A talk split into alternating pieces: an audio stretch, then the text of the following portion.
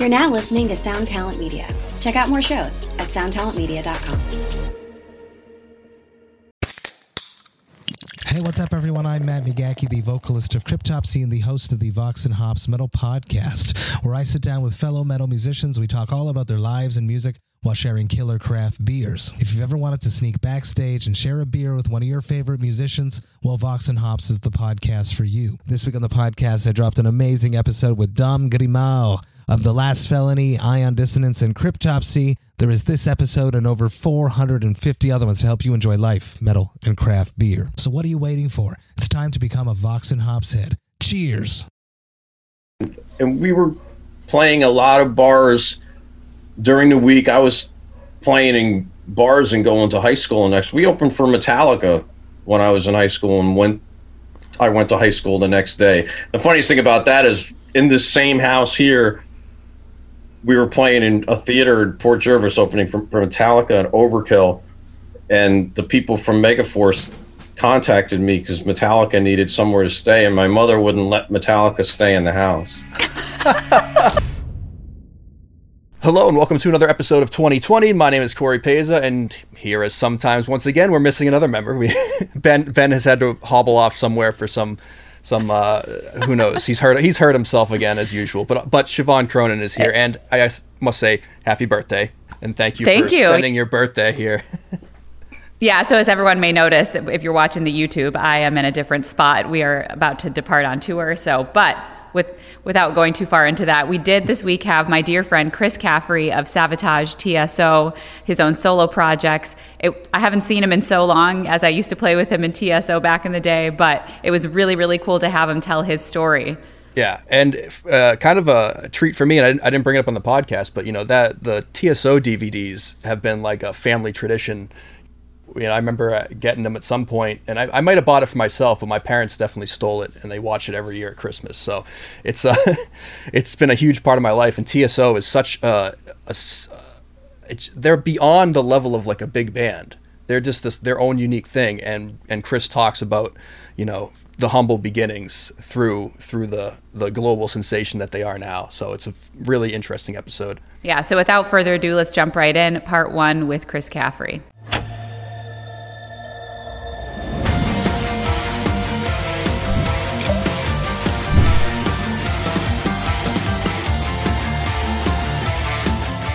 All right, ladies and gentlemen, welcome back to another episode of 2020. My name is Siobhan Cronin. I'm here as always with Benny Goodman and Corey Peza, my friends, my cohorts, my Lost Howdy. Symphony bandmates.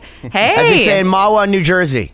and today Howdy. we have today we have a dear dear friend of mine who I've spent time on stage with many times chris caffery of tso trans-siberian orchestra savatage many other things incredible Solo person artist. A solo Yeah. artist Yes, I play with myself a lot. I mean, I got- He was with Big Mouth in 1988, so don't forget that. he's not even going to get a word in here That 88. Wait, that was.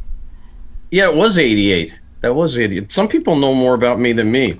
I was with every band on Atlantic that needed a guitar player from 87 through 90. It was kind of was one of those things. I, I toured with Savatage and then I was kind of side stage rhythm guitar player, keyboard player experiment. And then Atlantic saw me and liked me and threw me into Big Mouth. Where I actually met some friends that kind of did that. But then Atlantic put me into Dirty Looks, and then me and the singer in Dirty Looks didn't get along very well.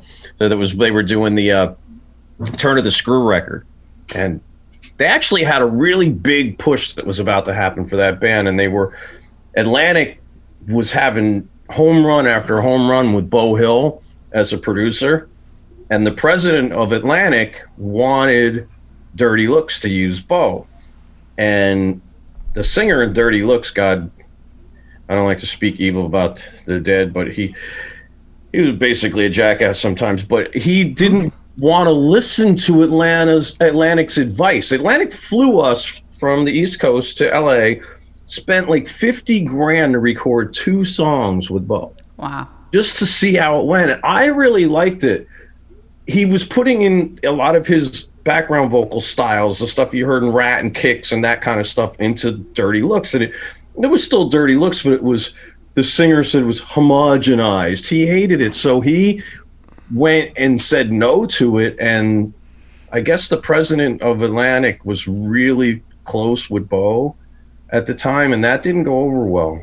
And that singer, I mean, long story short, he, he put a cigarette out on my arm when I was driving our, our rental car on that 101 in, in California just to see what it would do. You know, he was that kind of a, he wasn't the most charming individual. So he kind of had a sound that he wanted, and I was 19 years old. Nobody told me what to do then, and I just didn't really get along with him that well. So he said, you know, we're going to play things my way or no way, and I was like, fine, I'll do it no way. So I did the basic tracks for Turn of the Screw and wrote a couple uh, riffs and some songs on the record, and I bailed. And you know, I I, I think they they redid the rhythms in a different studio anyway, and, and I never got credited for my songs. It was funny. There was one part in the song that was in like F sharp, and the singer didn't credit credit me for it. He's like, "Well, you know, it's just natural. The song would have went to F sharp there." I'm like, "Yeah." So every every song riff I ever wrote that you naturally would have been something that went in that direction. But um, Well, can I ask you something? Because you you mentioned you got fifty thousand dollars to do two songs, and now we're in 2022, and you're lucky if you got fifty thousand dollars to do two albums. Like, Exactly. Can you can you can you give us like a perspective of what it used to be like? Because you know now everybody. I mean, I'm in my basement, right? I have a studio down here. It looks cool. Me too. You know that's what. Yeah, we got to talk do. about your basement too I have a when we when we get to here, it. but I have a studio and a full bar. There's 12 pinball machines, but you can't.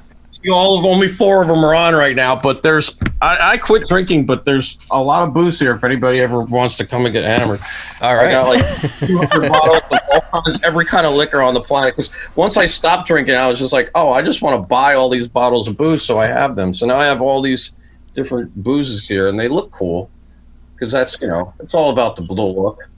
for sure. Well, it looks amazing. Like for anyone that Uh, is listening to the. I- it's called the Silver Silver Dollar Saloon, and it's called that for a reason. I, I can I'll go get them while we're speaking. But there's there's three silver dollars here, and this house is was built I think in the um early 1960s. It's my family's house.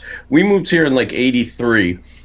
And I came back home, I think it was 2007, because the place I lived in the city, the landlord um, she was actually the daughter of my old landlord of a lot of places I lived in Astoria, and she was getting married and decided she needed the house. And I lived with in this house for five years with no lease because I was just kind of like a family friend kind of thing with those. And she knocked on the door one day and she's like, "I need the house," and I'm like, "When?" She's like, "The end of the month." So I had a I had a European tour coming up, and I dumped everything back home up here at, at the fam my family's house, and went on the road. And then when I got back home, you know, I realized my mom was here how much she really couldn't do by herself. So I just decided to stay, and I took it over and I built my bar and my studio, and I got a barn and a beach and a golf course in my backyard, and I just hang out and hide from the world. But uh, Not a bad silver setup. dollar name came. The silver dollar saloon name came because there's a little room over to my right that we built into a bathroom that used to be a dark room because the people that lived here had the one guy was a photographer back when we actually used film you know so it was a dark room in Yeah. that and we ripped the ceiling off to put a new one in and he had in the sheetrock he had weird things hidden there was a bank envelope that had these three silver dollars in it and then there was this other envelope that had a bunch of like love letters from his dad to his dad's wife that were written during a war. It was like some really weird stuff were in the ceiling, but Wow. it became the that's what became the Silver Dollar Saloon. But that's just where I was hanging. It. You know, everybody got trapped during the the pandemic. It's like I really didn't have it that bad because I have almost everything you need. There's everybody here but people. It was like you know when Blaz- Blazing Saddles when they built the other Rock Ridge, and they're like, "We're missing people." You know, it's like that's Wasn't. Blazing Saddles canceled? You can't even watch that. Do you remember that on television when they used to Is edit Blazing Saddles? I was on an airplane flight. It was not very long ago, probably within the last five years. And Blazing Saddles was the movie on the flight, and it was unedited. It was an unedited. Well, that's wild considering they're trying to cancel Gone with the Wind at one point I was hearing. And like that's a period piece. Like there was racism. Thing. You know, guys, no, I have that little elephant Wilbur versus Wil- Wilbur's the metal. Yeah. Oh my gosh, Wilbur. I've, on your Instagram, does- Wilbur makes appearances. we Wilbur do, goes um, everywhere. we do sea glass stuff. Like this is a sea glass birdhouse, and Wow. Sometimes That's cool. Check out can't the really YouTube. draw- I can't really draw, but I can make almost any cartoon character. You guys know who this is? Ah, uh, Is it, that's not Casper the ghost? Is no, No, it's the no, other it's- guy. I'm cereal. Think Booberry, cereal. right? Booberry. Oh, Booberry. Yeah. Booberry. Yeah, Booberry. Luckily, he was blue, or he wouldn't be able to have his his name. You know. They released that like a limited edition. the knees off the Land of Lake chick. I was just like, you know, the, the Land of Lake container and the chick off of it. Were you guys as twisted as we were when we were kids? We used to take the Land of Lakes container and we we would cut the cardboard and leave the, a flap at the top of the chick's chest. So This is like you know, little kid, and, and we cut the knees off and put them underneath to tape it to the back. So when you opened up the flap, there was like boobs, and that's you know, and then all of a sudden the chick was too, she was too. You know, racial, racist to put on the thing because she was an Indian, and I'm like, God, you took away a kid's opportunity to make knee boobs. You know, or it just shows, it shows you the difference in generations. yeah, I know. Because you did that with the Land of Lakes. There's probably generations of knee boob just totally you know affected by that whole situation. Because we didn't, Oh get, we were we were like innocently evil back then. It's not like nowadays where you got like freaking. Oh, it's like TikTok- internet evil. Everyone like trying to oh, take Yeah. down the world online. I was just about to say like different generations. Like so, you're like you're fucking with the Land of Lakes box. I'm like I remember stealing my mom's Victoria's Secret magazines that she would get to sell whatever, and then watching internet porn go like this. You know what I mean? And it tells you like with my dial-up modem, my mom's like, "Why can't I make a call?" It's like, "Mom, I'm looking at boobs. I've been waiting for 47 minutes." Like on my Mac it, Plus. it went reverse directions too because then the internet came and then the strip club numbers went down, down, down, down because all the girls were like, "Oh wait, I don't have to be around people naked to make money. I just them to throw me twenty dollars a month." Here's how Onlyfans.com. yeah. Exactly. It, it, it totally killed a perfectly, well, at least for us when we were on the road, it was a perfectly busy, you know, business in this country. They were all over the place. I mean, it, and then they just all closed down. But I heard it's on the way back again. But I don't know. I haven't been to one in a long time because I haven't been anywhere in a long time.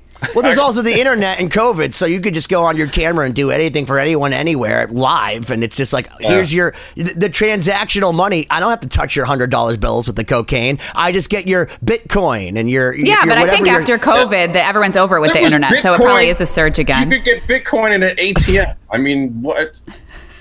Explain that. I guess you add extra Bitcoin. I don't really do the Bitcoin Oh, thing. I don't. I have no I idea. really That's don't above either. my pay grade. Even Yeah, Bitcoin that- experts can't explain it.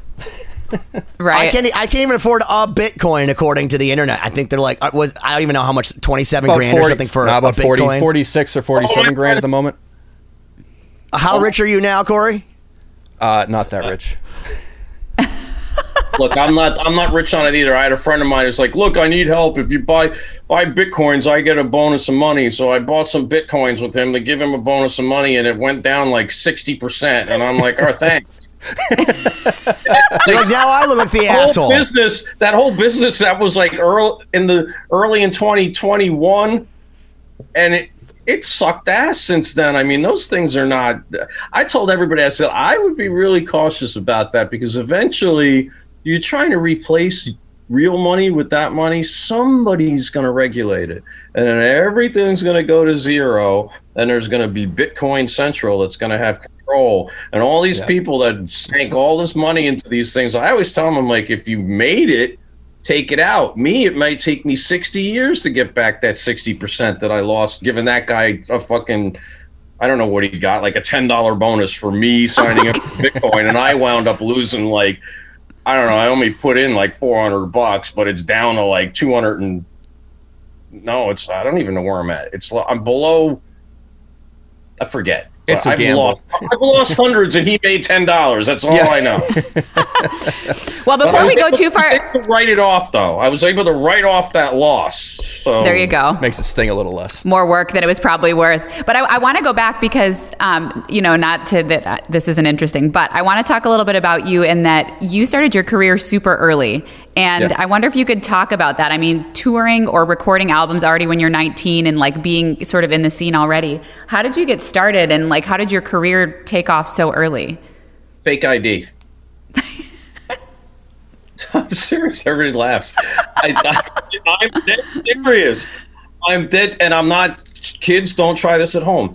Um, and it's funny because we actually never continued speaking about because I went on a tangent, but we never continued speaking about how much different the industry. Well, listen, we can go back to that. Yeah, that's was, a great. The industry was was a lot different back then in many ways. I mean, completely different.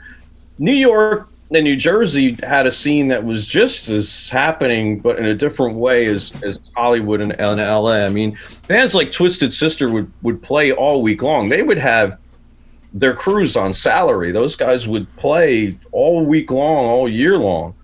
And the clubs were really, really happening seven nights a week in New York. And there was a really big hangout scene. I started playing bars probably when I was 15, 16. First time I played, I was 13. My mom had to go. It was an Elks Club in, in Ridgewood, New Jersey. But my club band, which was called Anti, was a band with my brother, A-N-T-I, and we trademarked the name, and it's pissed off a lot of people that have tried to use it. But um, we were always looking for a singer for our band, and we had a bunch of different singers. We had good. It was a good band, and we were playing a lot of bars during the week. I was playing in bars and going to high school And next. We opened for Metallica when I was in high school, and went. I went to high school the next day. The funniest thing about that is in this same house here, we were playing in a theater in Port Jervis, opening for, for Metallica and Overkill, and the people from Megaforce contacted me because Metallica needed somewhere to stay, and my mother wouldn't let Metallica stay in the house. Oh, yeah, yeah. That was probably a smart decision, man. Well, I, I probably would have had a completely different career route now, but you know, it, it, it- there probably would have been a lot of help that may have happened at certain points. But there was, we did the show, and, and my singer at the time, this guy named Blaze, he was like a really screwed up in the head Southern guy, and and um, he brought in pyro and lit it off when we were on stage, and Metallica kicked us off stage. I remember the sign that their crew guy, this huge crew guy, was standing on the side of the stage. The sign says, "This is your last song." Oh, jeez. So we got kicked. We got opened for Metallica. Got kicked off the stage, and I guarantee if my mom let them stay at the house, we wouldn't have got thrown off the stage for the pyro. They probably would have let us use pyro, being like, "Fuck yeah, man! Let's do let's crash the house." So It changed you everything. know, we got Wow. we got thrown off the stage. But at that point in time, the drinking age in New York was 19. And when I was turning 17, the drinking age went to 21. My brother, who was the drummer in my band, he was 19. Now, how New York did it at that time was you could still go to the bars. You were grandfathered in at 19 and there was no photo licenses then. So my brother got a photo license. I had his non-photo license, a credit card, and it's a social security card at 17. We would go to clubs. I'd go in first as long as I made it. I looked fucking 10. As long as we made it past the security guys, he would follow me 10 minutes later, 15. There was always a line to get in with his photo ID. And these guys never check names. So it always. So you just had to worked. look like you owned it, like you were supposed to be. Tell tell everybody because there's a whole generation that don't understand what it's like to actually sneak in with a bullshit fake ID. Are we like trying to you used encourage this? These No, were- I want. No, these it's a great. real believe- fake IDs. Yeah, These were tell us actual- about that. Well, you know what? It, it, the, because so many people were 19 going to 21, you know, I was 17. It, I wasn't that much different. It wasn't like the 16 year old kid trying to get in the 21 year old place or the 14 year old kid. You know, I was just basically a 17 year old pretending to be 19. So it wasn't like a huge thing, but um, I wasn't drinking. I didn't even drink until I joined Savatage. That so it wasn't like I was going in there and drinking underage. I just wanted to see. You know, I was seeing a lot of bands at that time. That I got to see. You know, things like Rondinelli when Ray Gillen was singing in there, and I became friends with Ray through through hanging out with that. And there was just so many great great bands that you would see in those clubs at that time that you wouldn't have seen anywhere else if you couldn't get them. But those places were open all those nights of the week. They let you play there at the, at that age, you know, because my brother was there kind of as like my chaperone, but to hang out, you had to have the ID. So we were at a place in New York City that there was a really cool hangout place. Because New York City had like there was seven nights of the week that you could go out. Any in New York City, seven identical places. Like every week, you would go this place on a Monday. This place. It was they, every place had their certain night. And on Thursday in New York City, in this building in Times Square that had the news going around it. It's right at mm-hmm. the corner of, of Times Square, 42nd Street. It um had a club called Nirvana. It was an Indian restaurant that at night on Thursdays turned into a, rock club, and it was a really cool place. Everybody would be there. I mean, the whole anybody that was anybody in in in New York City at that time would show up there. It was two floors, and they had a stage with the glass window overlooking the city. It was it was awesome. But at that point in time, I had met um the band Heaven up there, the singer from the band Heaven, who I actually had just saw. I think it was probably New Year's into um '87. I had just saw them playing at a, a club in, in Queens called L'Amour East. There was two L'Amours, and I was friends with Ray, and I was hanging out, and that was actually the first night I ever met Paul O'Neill, and this guy with the leather jacket and the white shirt and black pants showed up and said hello and walked away, and and I met Heaven, and Heaven had that knocking on Heaven's door single at the time, the one that kind of um, Guns N' Roses swears was their idea for an arrangement. The uh, the heavy metal version of that tune, which the Heaven version was awesome, but Heaven and CBS kind of had like a falling out. I don't know, remember exactly what the reasons were. Kind of similar reasons to the way Dirty Looks where we're you know label wanted something, band wanted something else, and then. So I I heard that Mitch Perry, their guitar player, left, and I knew this, and I'm 17. So it's funny because I was watching your video with Nuno, and he's talking about how he was young and, and was like, I'm to get in Ozzy. You know, Heaven was an Ozzy, but I was like, you know, I walked up to the singer. I'm like, I could let me try to get this gig.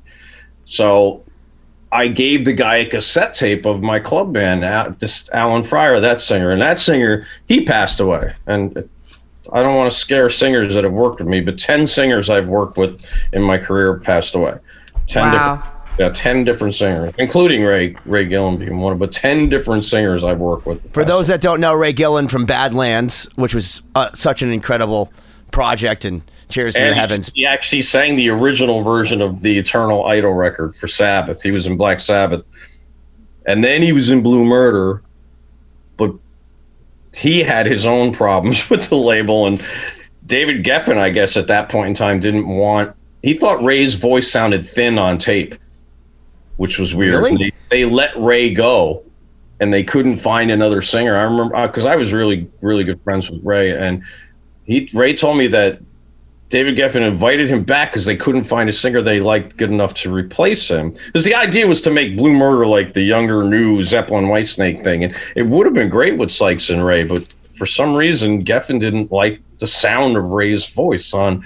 That's how anal we were back then, where you would reject you like Ray Gillen. But um, they invited him back in, and Ray had already started working with Jakey Lee. And David Geffen put a blank check in front of Ray and said, "Put in an amount." And Ray ripped it up and walked out of his office.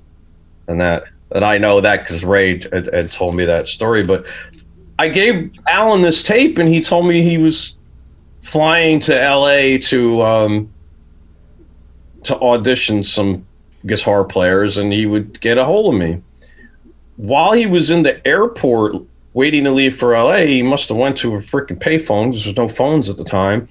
I got a call at my house, and it was him, and he was told me he loved the tape and that he's going out to look at some people, but he doesn't really think he's going to need to take anybody he sees because he thought I was awesome. So he went to LA, which I found out he actually. I always work with the most the funniest people. He told my management, which was Leber Krebs at the time, and David Krebs and, and Steve Leber were managing, and Paul was producing and managing Heaven. He told them that he was flying to LA, that he needed a flight to LA to audition for a band with Rudy Sarzo that he was doing. I think it was called Driver or something. They wanted to audition Alan to sing, and Paul and them called up out of the management for Sarzo when Alan was out there and asked him how things were going with Alan Fryer, and they were like, "Who?" So Alan just wanted the free trip to LA. so he goes out there on their dime and it comes back. But I got that gig. And I have I was 17 years old. I have my first Wow. pay, my first paycheck was from Paul and uh Wow. and David Krebs. Both I've checks saved checks from both of them. One was just for were for a reimbursement for a, a hotel cost somewhere, and then another was like um the hundred and fifty dollar thing I got for a studio thing that I did one day, and um that was it. We we wrote a couple songs, and it was cool. We had we did some shows on the East Coast and the West Coast. The East Coast shows, one of them we had Skid Row pre Sebastian opening at that point in time.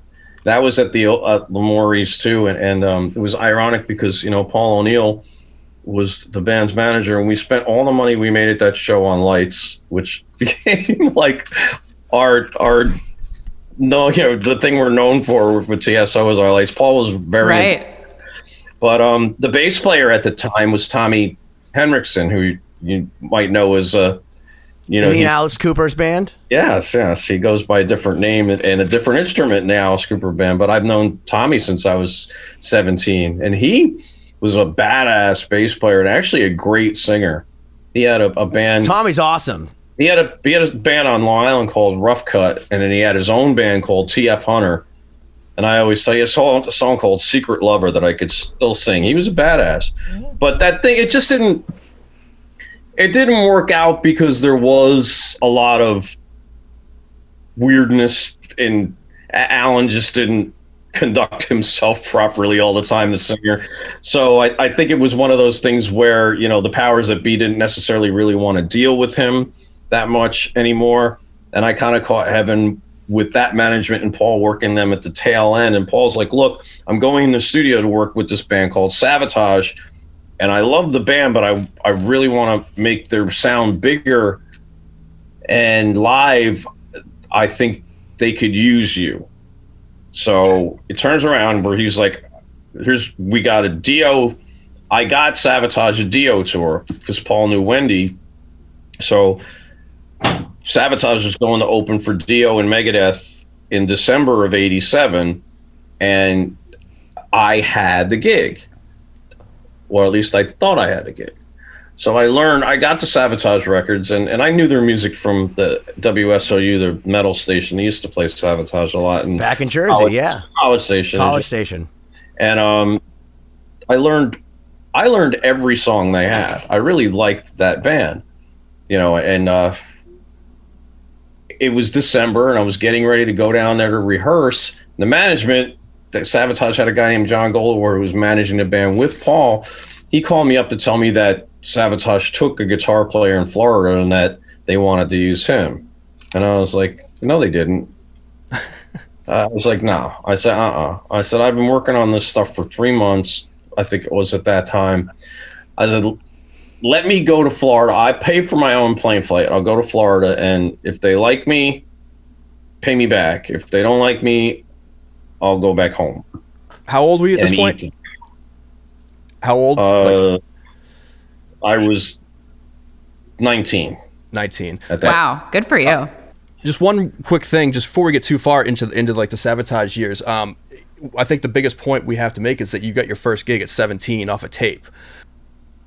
Do you have Yeah, any and that, that was the band on Columbia Records at the time. So Do you have any idea, or like looking back, what about your playing at 17 was able to give you that leg up? Because most 17 year old guitar players that I hear don't have something quite that special to stand out necessarily.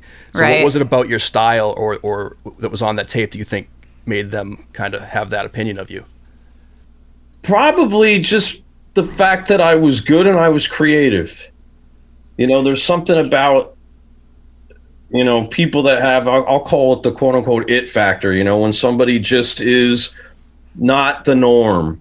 Because you watch YouTube nowadays, you see seven. There's 700 million kids out there that blow the fuck out of me on guitar. You know, they can play everything, sweeping, screaming, up and down, 100 miles an hour, every lick ever written. But there's not one of them out of every thousand that I see that I go, that guy is unique.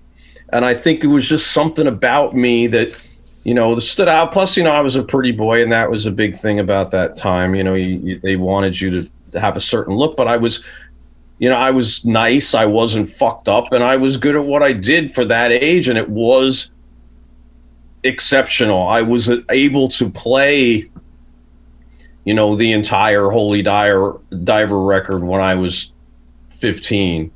You know, when I was able to play the leads pretty damn close to what they were.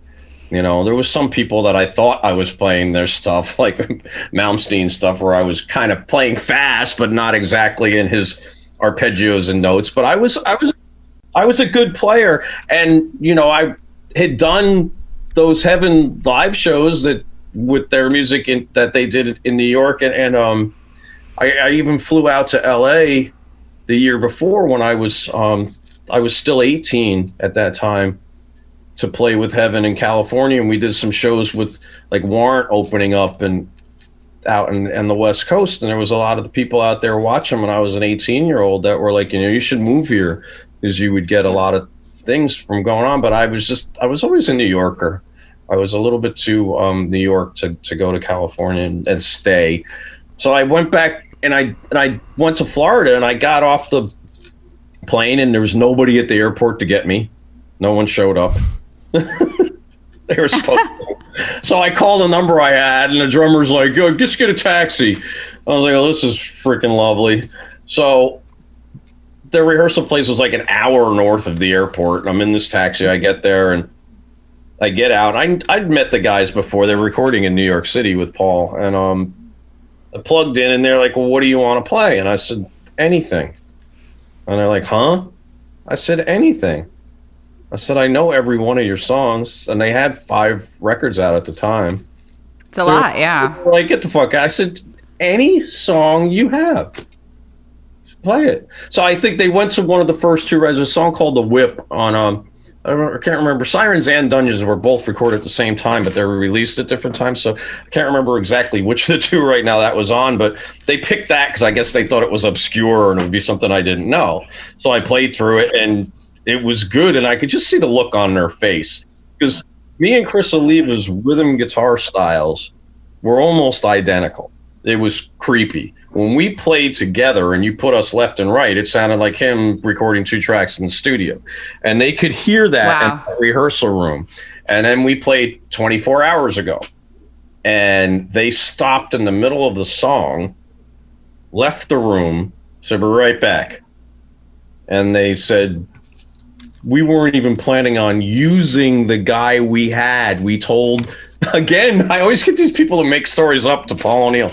Like that we told him we were using this kid from Florida, but we weren't even going to use him. And they go, This sounds fucking awesome. We want you to do this. And it just sounded, Savatage sounded better. And that was a weird thing because Chris was such a great guitar player, but they noticed something about their band sounding better with me than without me.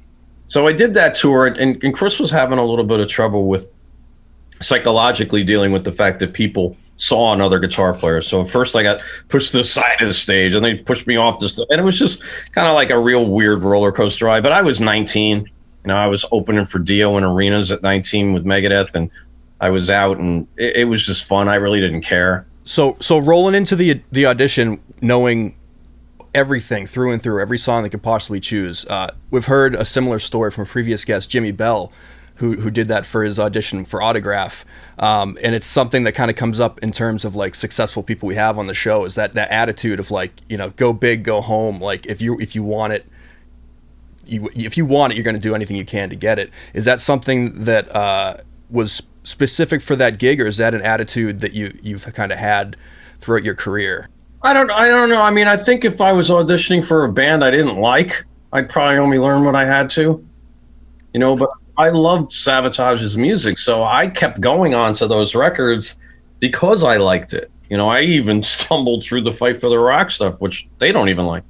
So it, it was kind of one of these things, and and we, I left in the middle of that Mountain King tour, and Jon Oliva, I just remember saying, he goes, "I'm going to get you in this band," and you know, Atlantic put me into the Big Mouth Dirty Looks thing. That all happened really fast when I was, you know, just within the next like six months that it all that it all happened. Because see I had just turned 19 when that Savatage thing happened. So it was I was like 18 in three months. And you know 19 in three months when it when it when it happened so I still had time before I even turned 20 and I did the the um, Big Mouth thing which was kind of funny there's a video out there the guy who directed the DJ Jazzy Jeff videos and um I got to into the dirty looks thing, which, like you said, at that point in time, I mean, the music business was totally different.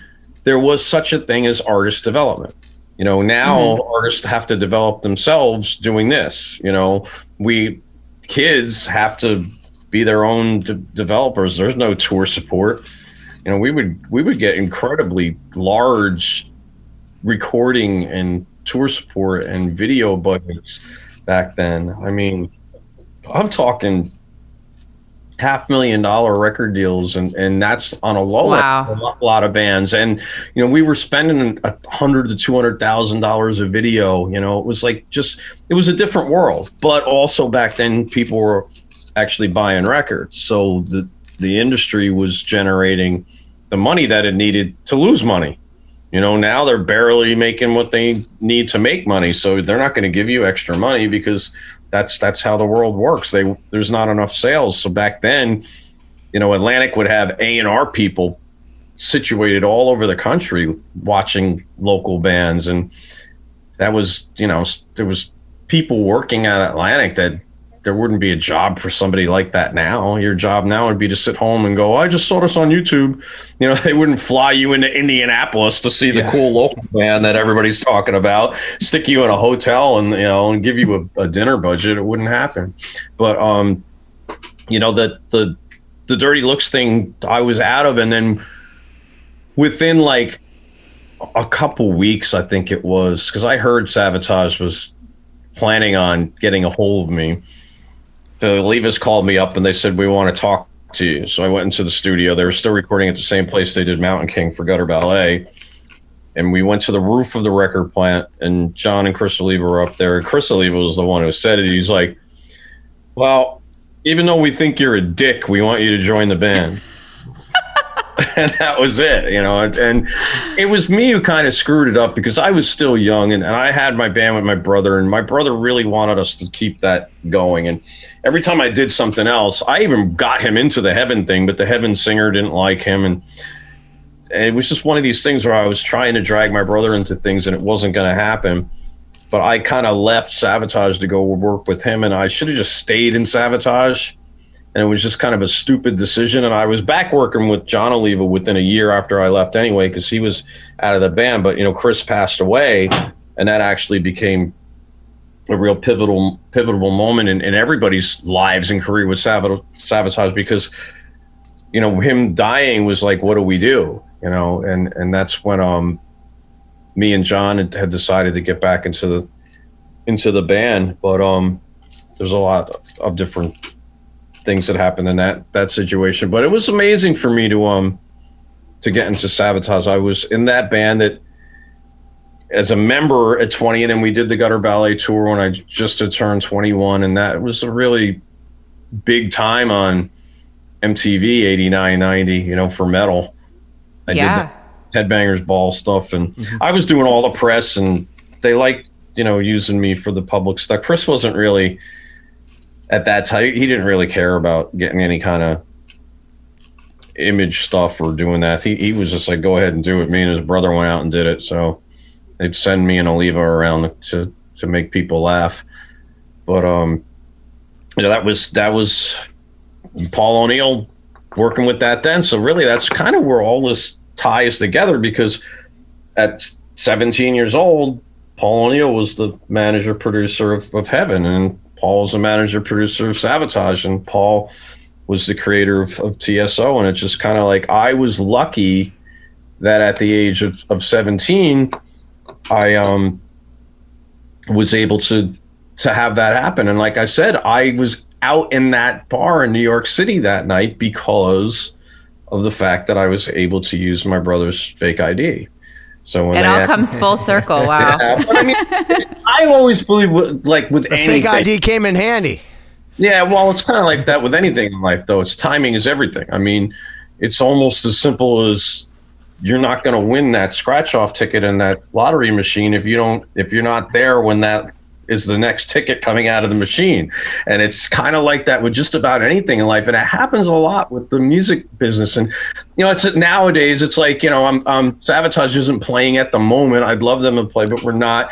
And people are like, well, what are you doing? And it's like, I do my solo stuff and I do, you know, TSO was playing non holiday, but then Paul passed and he's not. And it's like, well, were you doing anything else? And it's like, to really actively pursue something that would be playing all the time, it's it's almost like it was when you're a kid. You got to go hang out. You got to be in the right place. Well, I'm out going. It's Tuesday night, and you're at so and so's party here. You had to drive two hours to it.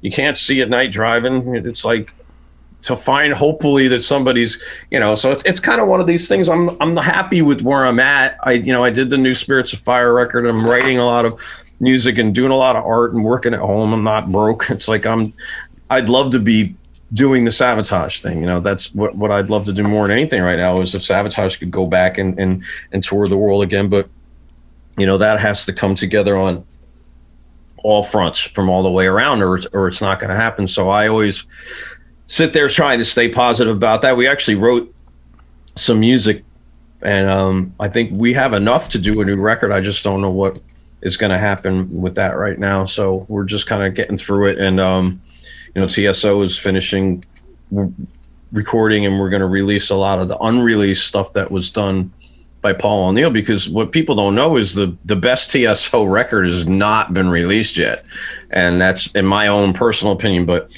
there was the very first TSO record that was ever done was this record called Romanoff that Paul was writing with Jon Oliva and um, Bob Kinkel before Christmas Eve and Other Stories was even done.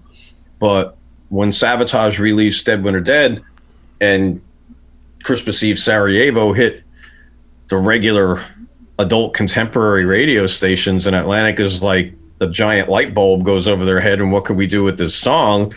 you know, Paul decided to use his longtime idea for TSO on doing his Christmas trilogy first. So the Romanoff, that's the name of that record, kind of got pushed to the side. And Can we just hold on, pause for one moment because I remember, you know, I, I'm not exactly, was it like er, mid '90s, early '90s? You guys had that record. I remember seeing it come on MTV and being like, because we're in a band called Lost Symphony where we have you know symphonic music with all of that. And when I first heard Carol of the Bells. I was like, that's the coolest thing I've ever seen in my fucking life as a child. I was like, holy shit. First off, no stupid vocals, straight to the guitar solos, and there's an orchestra. How fucking epic is this? And like you said, it's on adult contemporary radio. This is like a new sound that came out. Like, how did that feel for you being in a band that, like, honestly, you're you're like, does it have vocals? No. It d- d- does it is it pop ready? Not really. I mean, it's Tchaikovsky, but like you know, that was 19th century. Like the It fact that you guys were so. it, it was funny because we were rehearsing for um the uh the Dead Winter Dead tour of Europe in Florida and Johnny Lee the bass player his dad owned an air conditioning company, and he would help his dad during the day. And he was driving from wherever he was in Tampa that day to rehearsal. And he gets in the room, and, and he was just like, "Yeah, you're not aren't going to believe this. I just heard." Sarajevo on Mix 96 and we all started laughing and it was like this was the adult contemporary station. He's like, dude, it was just on Mix 96. And first of all, I'm laughing because Sarajevo was on Mix 96, but then second of all, I was like, why is Johnny Lee listening to Mix 96? but I, it was kind of like, it was two parts to my thoughts at the time, but it just, there was this, Mason Dixon was this DJ down there and he got a hold of the song. I think it was the guitar player from Kansas or somebody said, You got to hear this. And he heard it and he played it and it went. He said the phones went bananas where they normally would get like maybe 20 requests on a song. This was getting 300.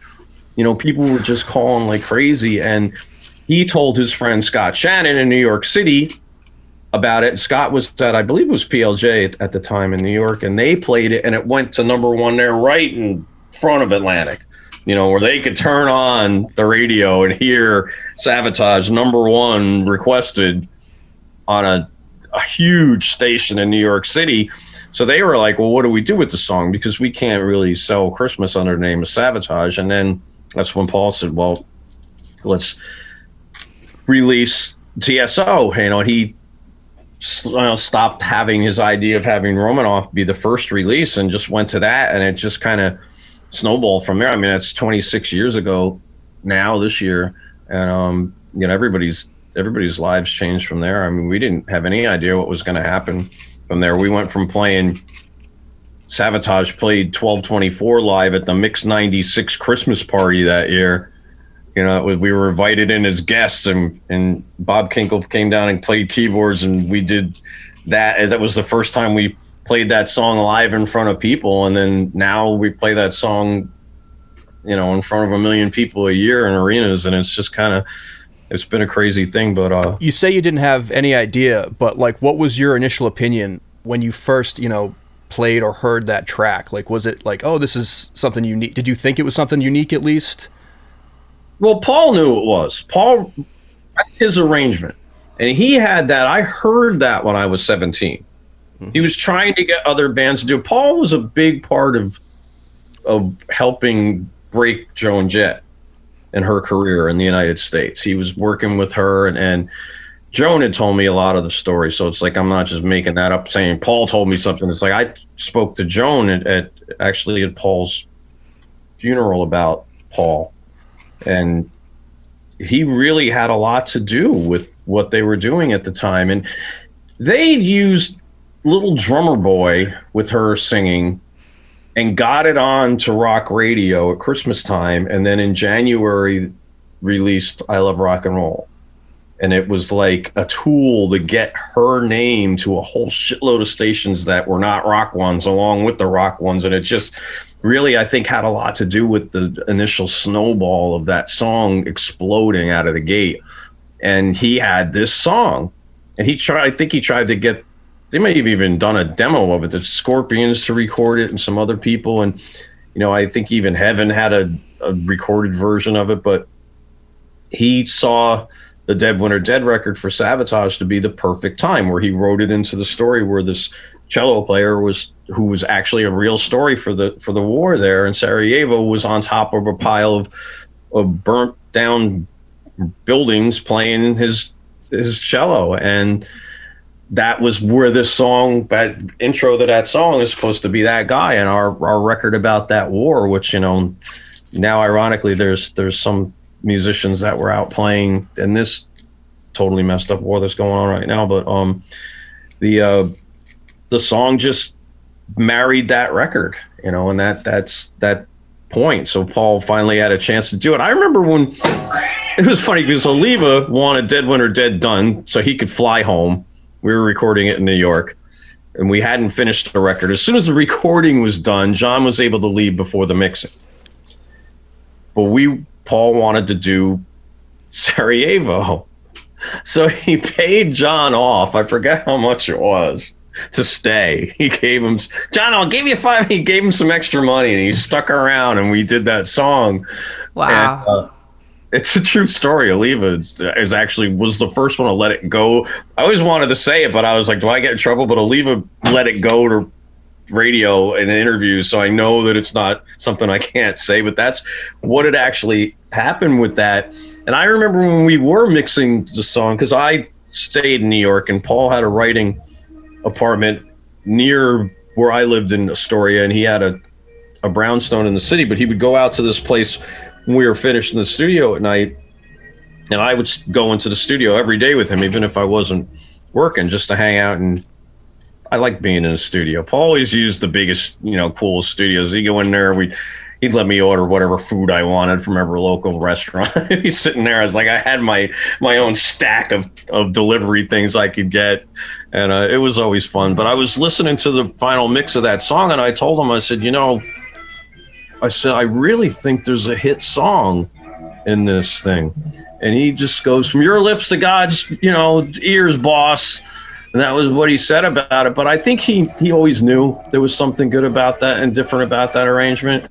And it just it just took off. I mean, and that's you know, the song for for what became the uh, the catapult for TSO. You know, it was like um it's, I always say it's like you know you don't know what would have happened. The timing was right, but that timing actually worked for TSO. It worked for everybody for that for that to be out then. But um, you know, it was uh was definitely something that I, you know, you heard into it. But I think Paul was the one who always knew that TSO was going to do what it did because we were writing for the next Savatage record when TSO was going to to do um the video for for Sarajevo and and it, the Savatage guys. We were in Florida, and he kind of did the video with silhouettes of Bob Kinkel and Pitrelli, and, and we were talking to Paul about you know we're like Paul, we're not in the video. It's like ah, we're not using people in the video. So like, all right, because he didn't want to do have to deal with flying us to New York at that time just to do the the quick thing of the video, and and um. He's like, don't worry. When TSO plays arenas, we haven't even released the record yet. And he telling me, you know, don't worry about getting in videos with TSO headlines arenas. So he was just, you know, trying to let us like, don't worry about coming up to be a silhouette in this video where, you know, everything's going to be huge. And so he's, he's a visionary through and through. Exactly. Absolutely. When we were in arenas, he's like, now in TSO headlines stadiums, now, granted, you can't play a stadium in, in most of our markets in the wintertime, but we'll play two shows in Dallas and two shows in, in Cleveland in the same day and have, you know, close to 60,000 people in one day. So TSO does stadium numbers in a single day. So he, he just, yeah, he just always, he always saw it. And he's one of those people that was so driven at what he did and, and he would, if somebody told him no, it would make him want to work harder to make it happen.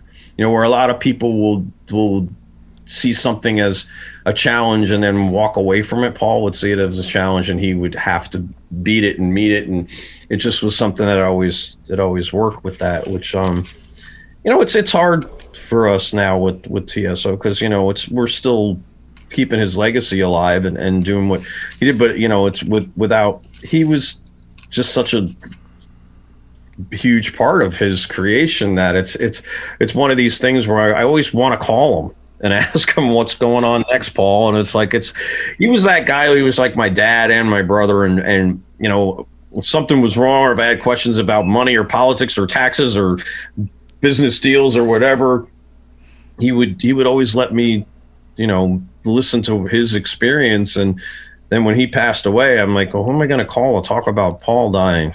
I can't call Paul. And it's just, you know, it's a real weird thing. You know, life has definitely not been the same for any of us since he's passed away. I mean, we're still doing what we do. We still played the tour. It's still, you know, making money, making music, but we're making it without him, and it's it's it's different. You know, I, I have to admit. Do you think it's like a tribute now, though? Do you think that like you know you guys are playing for him as much as just continue? Because would he want this? Um, he would he, he want it to be like now? He would want us to do it. He spoke to us about that. You know, he always wanted to keep TSO going. That's why TSO is has the multiple bands. You know, because he sees it being larger than any one sum. You know, that's why he doesn't. He wasn't on the stage and doing. You know, he did his thing. We do our thing. It's like he considered it all. You know, one big giant thing. And I think if um, he he would expect it to be that way, and I think that's kind of why. Also, even with the um, the singers being multiple, where as time went on, he's like, you know, these who's going to be able to do this when they reach X age? You know, we could keep this going forever, and he just wanted to keep keep the music alive and you know keep the art alive, and that's I think the uh, the thing he, he always said, you know, it's just uh, he wanted to to create the best piece of art he, he could, and if if people liked it, then we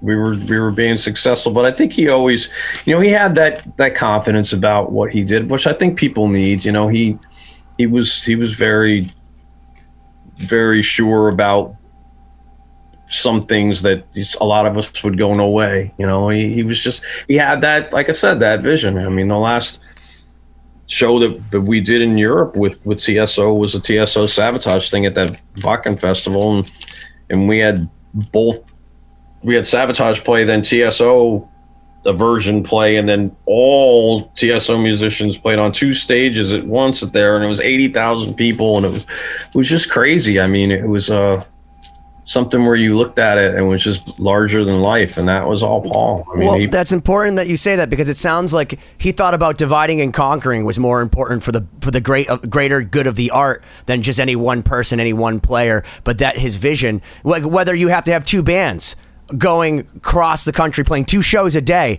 It's about spreading the message. And it seems like you guys have done that. Like, I mean, if you say about it on, on paper, like, hey, your band's going to be so big, you can pack the, the Centrum Center in Worcester, Massachusetts, two shows, and you're going to have another band playing simultaneously that's the same music, the same band, somewhere else in the country, selling out two shows a day.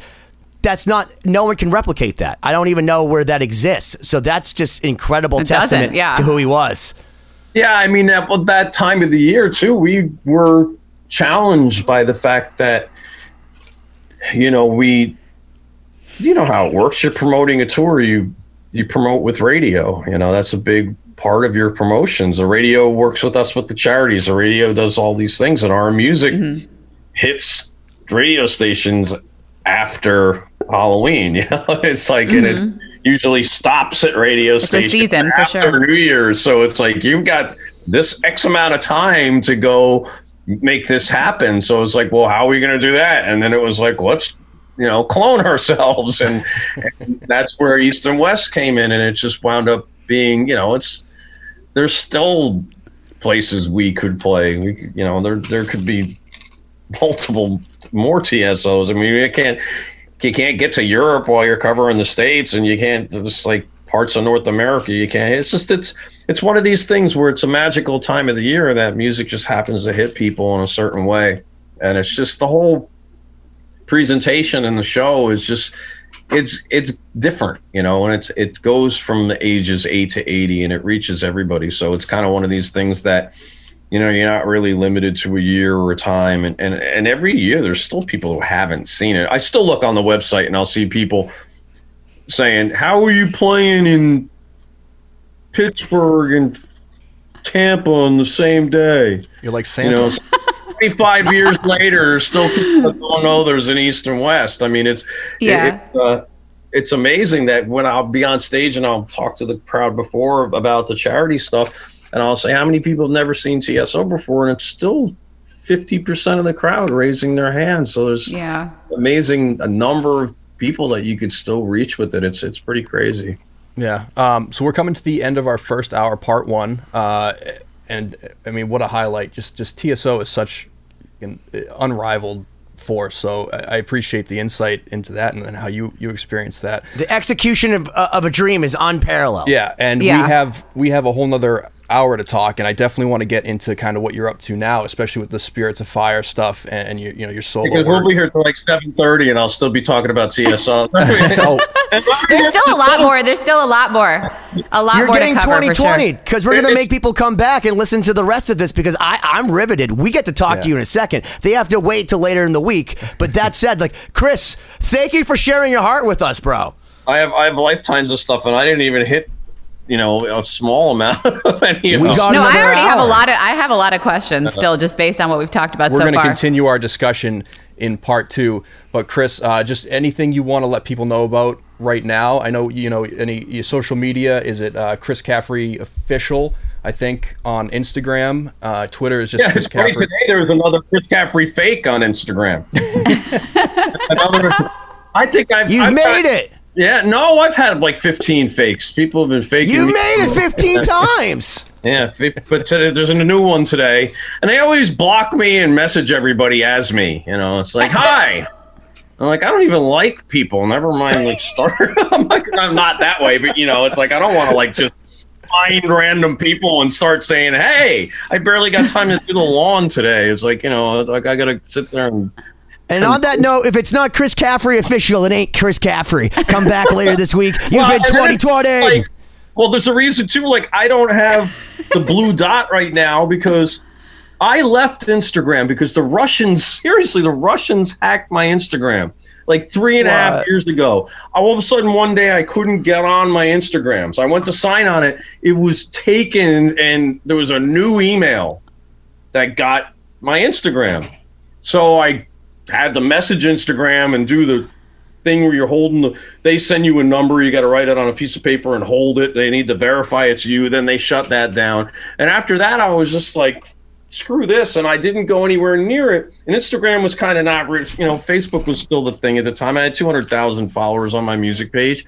So i bailed out of instagram at like probably 15000 followers and i just bailed on it.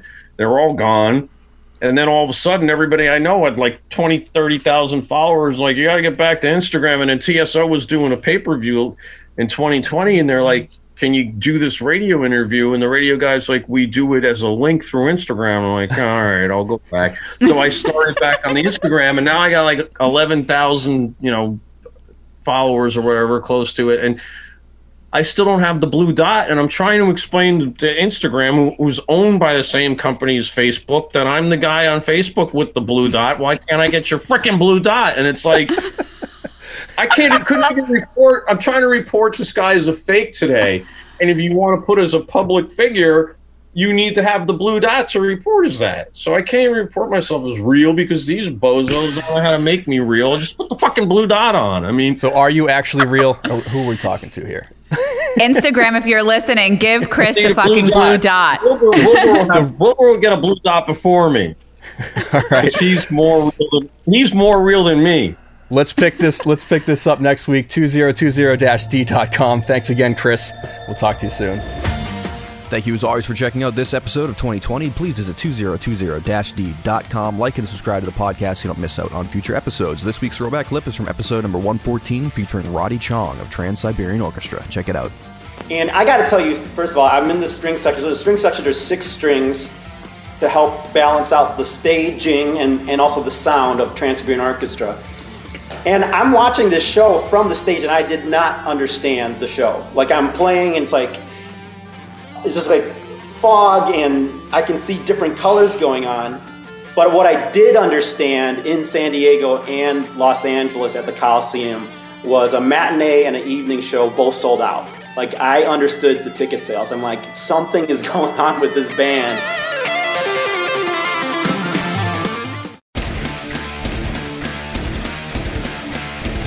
Hey there, I am Johnny Christ from Avenged Sevenfold, and I've got a podcast called Drinks with Johnny you're going to want to check out. I sit down with a bunch of different people from all different walks of life, from professional wrestlers to actors, comedians, fighters, musicians, everything in between. I'm just looking to make some friends and have a good time doing it. So if that sounds like something you're into, go check out Drinks with Johnny, streaming everywhere now.